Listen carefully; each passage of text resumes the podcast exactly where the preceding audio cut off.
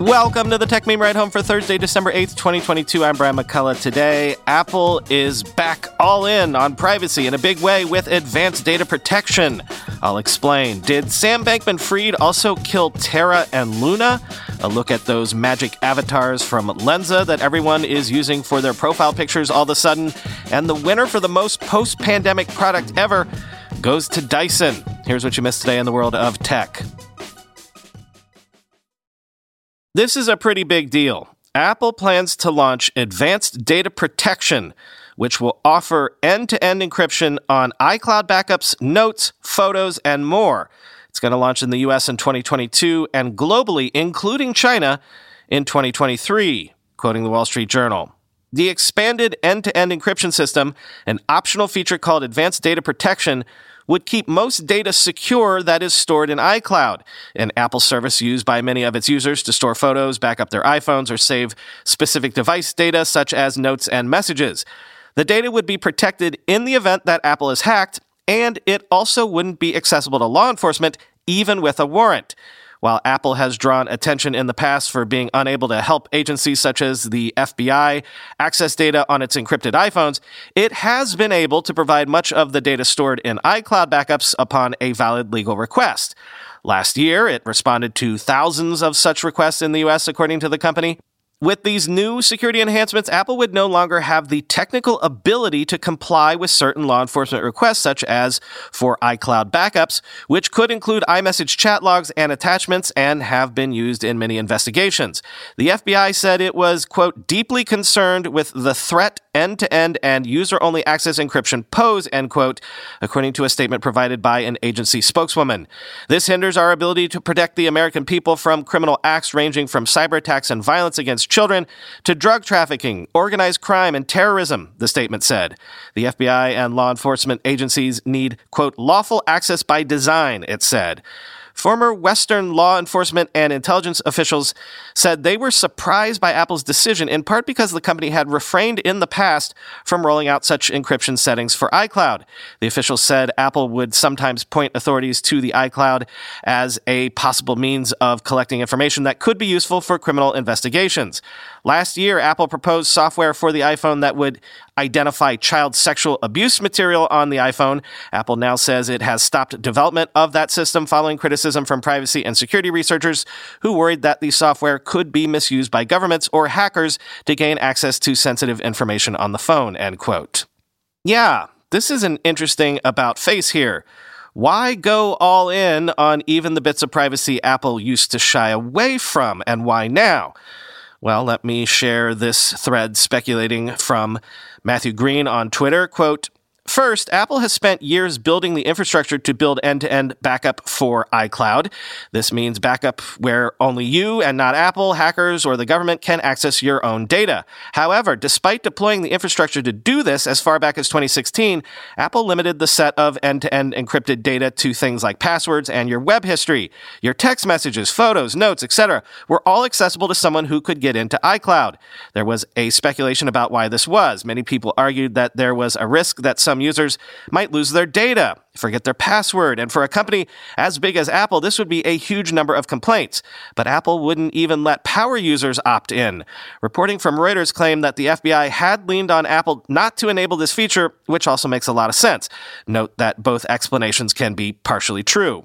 I can't tell what's going on internally, but it looks like Apple has gotten over these concerns sufficiently to soon enable full encryption for iCloud backups.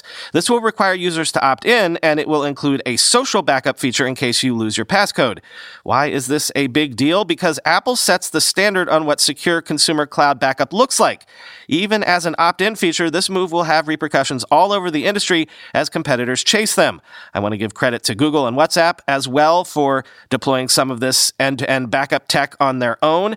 I think the dynamic here is like a ratchet. Companies are all competing to offer better privacy features, and this makes it very hard for anyone to stop.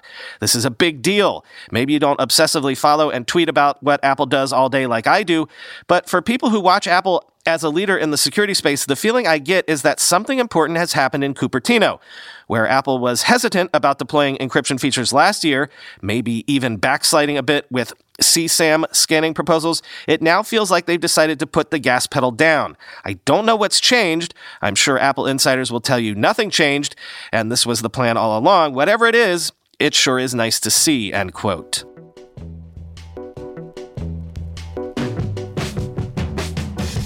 What if Sam Bankman Fried was not just responsible for his own implosion, for the blowup of FTX and Alameda, but also for a lot of other explosions, blowups. That is what U.S. prosecutors are wondering.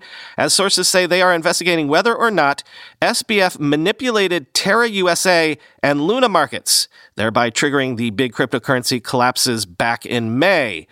Quoting the New York Times. The focus on possible market manipulation adds to the legal storm brewing around Mr. Bankman Fried. It is illegal for an individual to knowingly stage market activity designed to move the price of an asset up or down. In May, major cryptocurrency market makers, exchanges, or individuals who arrange for buyers and sellers to be matched, noticed a flood of sell orders coming in for Terra USD, said one person with knowledge of the market activity. The orders were in small denominations, but they were placed very quickly, the person said. The sudden jump in sell orders for Terra USD overwhelmed the system, making it hard to find matching buy orders for them. Under normal conditions, any sell orders that remain unfulfilled for too long would be matched with buy orders at a lower price.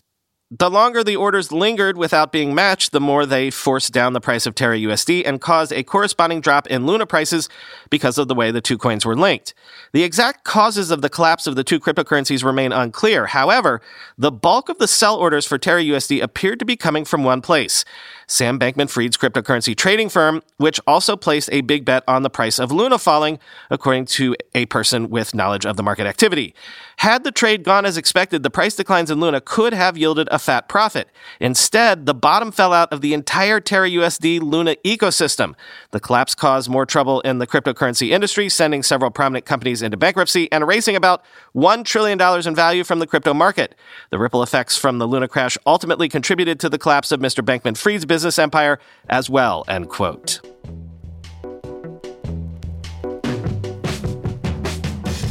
The whole crypto ecosystem remains troubled. We know that. Further proof comes from Coinbase CEO Brian Armstrong, who said he expects the exchange's 2022 revenue to be roughly half that or less than the $7 billion generated in 2021.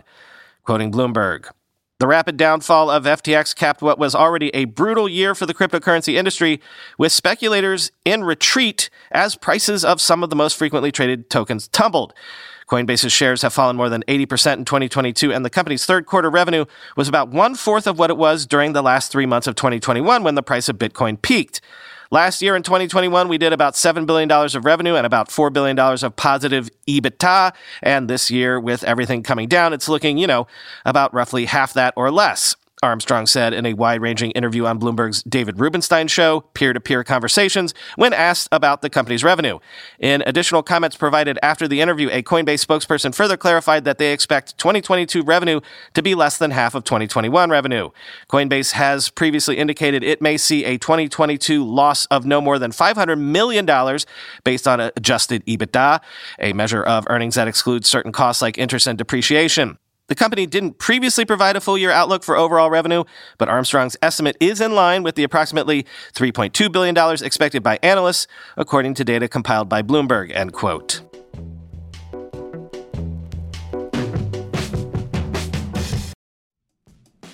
I'm going to a big AI startup demo day here in the city tomorrow, and I will 100% be decked out in Mack Weldon clothing. Why? Well, Mack Weldon makes timeless apparel with modern performance fabrics for guys who want to look and feel sharp without sacrificing comfort. Mack Weldon clothes are designed to fit your style and the demands of modern life. They look like regular clothes, but feel like the latest in modern comfort.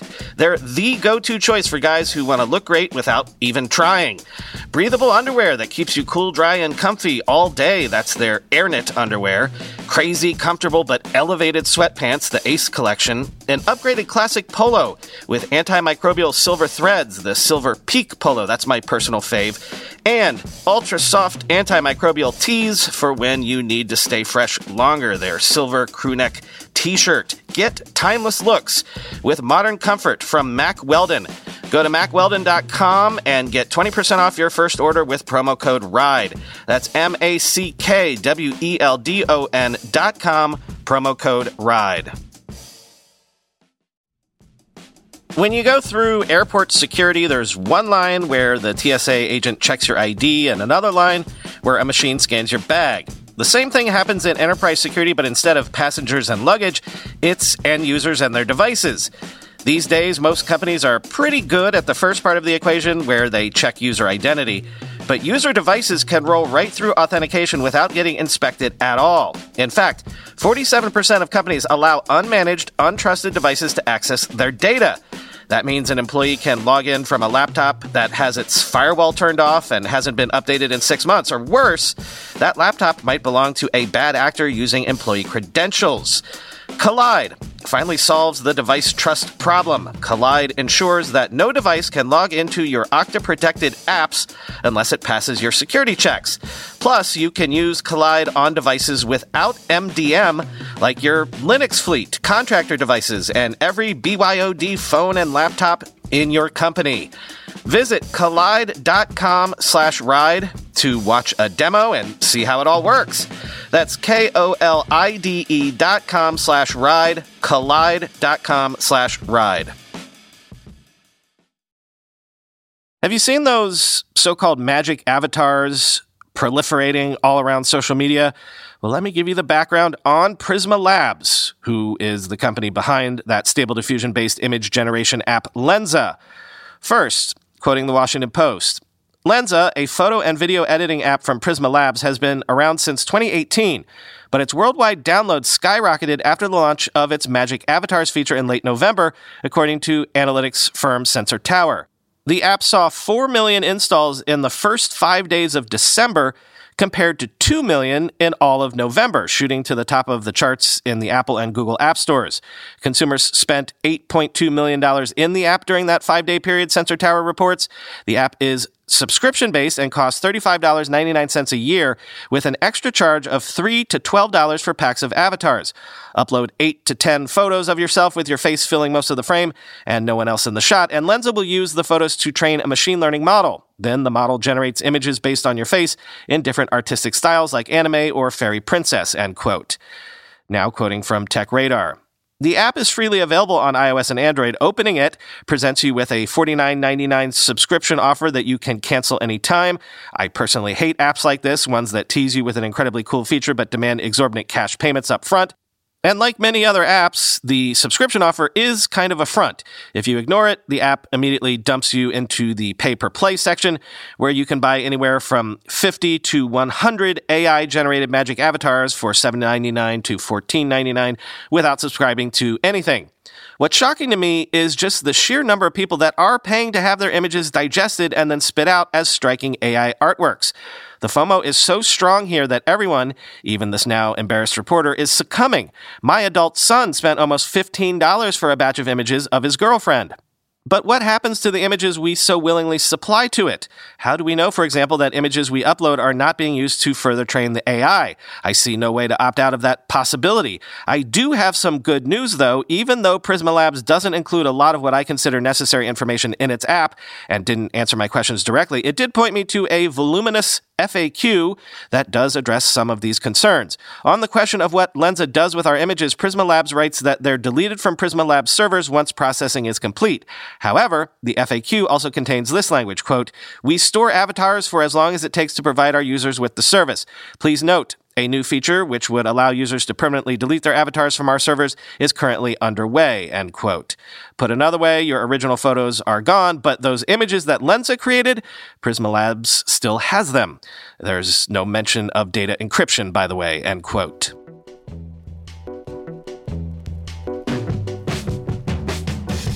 Finally, today, would you wear this? you should probably click through to the link to this Engadget story to understand what we're going to talk about. But Dyson, makers of the Dyson vacuums, of course, officially announced the long rumored $949 Dyson Zone noise canceling headphones, which also double as filters to block unwanted air particles.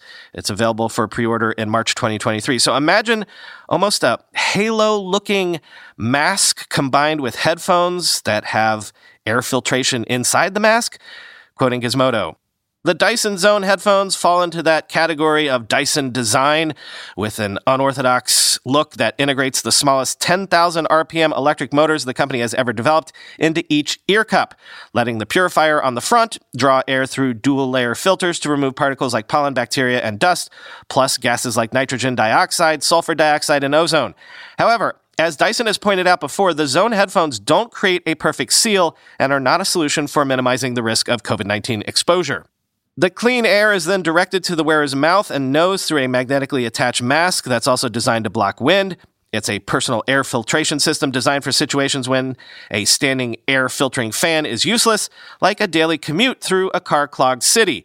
According to Dyson, those filters will need to be replaced roughly every 12 months, with an accompanying app providing reminders when a swap out is needed.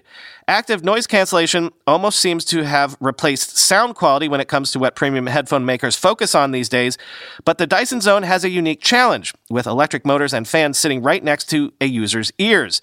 Both Apple's AirPods Max and Sony's WH1000 XM5 use eight microphones to capture and eliminate environmental noises, and the Dyson Zone does the same, relying on eight mics to reduce ambient sounds by up to 38 decibels.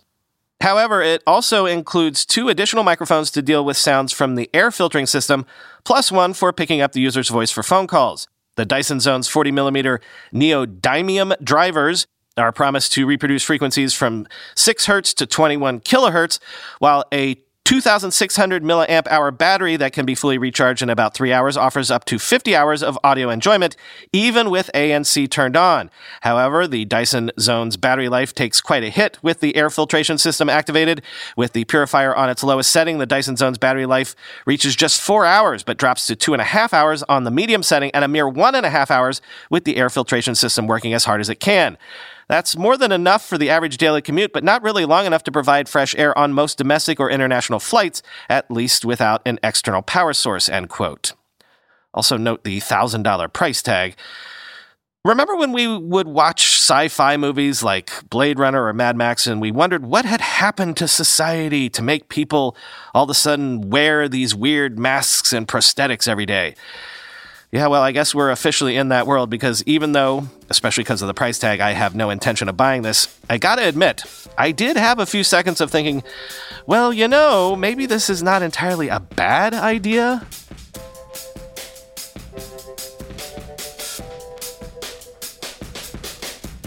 Chris and I are going to do our Twitter space this afternoon, a few hours after this episode drops.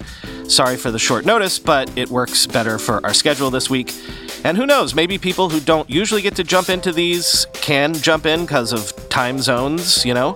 Gonna talk about the biggest stories of 2022, and we'll take some suggestions from the audience for what those are. Also, we'll prognosticate and make predictions about what we think we'll see in tech in 2023.